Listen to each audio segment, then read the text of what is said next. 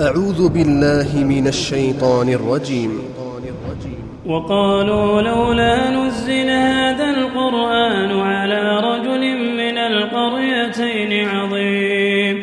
أهم يقسمون رحمة ربك نحن قسمنا بينهم معيشتهم في الحياة الدنيا ورفعنا بعضهم فوق بعض درجات ليتخذ بعضهم بعضا سخريا ورحمة ربك خير مما يجمعون ولولا أن يكون الناس أمة واحدة لجعلنا يكفر بالرحمن لبيوتهم سقفا من فضة ومعارج عليها يظهرون ولبيوتهم أبوابا وسررا عليها يتكئون وزخرفا وإن كل ذلك لما متاع الحياة الدنيا والآخرة عند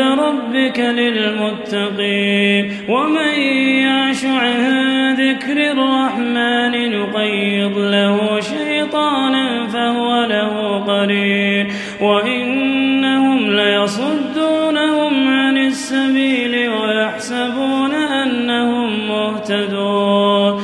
حتى إذا جاءنا قال يا ليت بيني وبينك بعد المشرقين.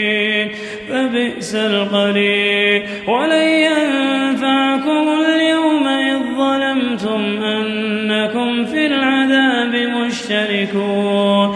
أفأنت تسمع الصم أو تهدي العمي من كان في ضلال مبين. فإما نذهبن بك فإنا منهم منتقمون. أو نرينك الذي وعدناهم فإنا عليهم مقتدرون. فاستمسك بالذي أوحي إليك إنك على صراط مستقيم. لذكر لك ولقومك وسوف تسألون. واسأل من أرسلنا من قبلك من رسلنا. أجعلنا من دون الرحمن آلهة يعبدون. ولقد أرسلنا موسى بآياتنا إلى فرعون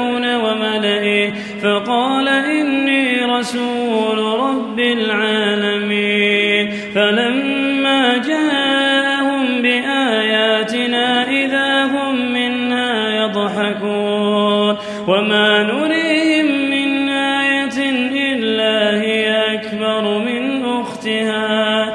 وأخذناهم بالعذاب لعلهم يرجعون. وقالوا ربك بما عهد عندك إننا لمهتدون. فلما كشفنا عنهم العذاب إذا هم ينكثون. ونادى فرعون في قومه قال يا قوم أليس لي ملك مصر وهذه الأنهار تجري من تحتي أفلا تبصرون؟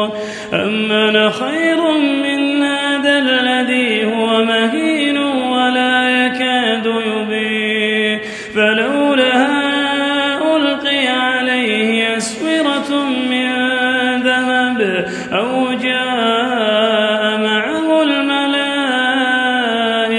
مقترنين فاستخف قومه فأطاعوه إنهم كانوا قوما فاسقين فلما آسفونا انتقمنا منهم فأغرقناهم أجمعين. فأغرقناهم أجمعين. فجعلناهم سلفا ومثلا للآخرين.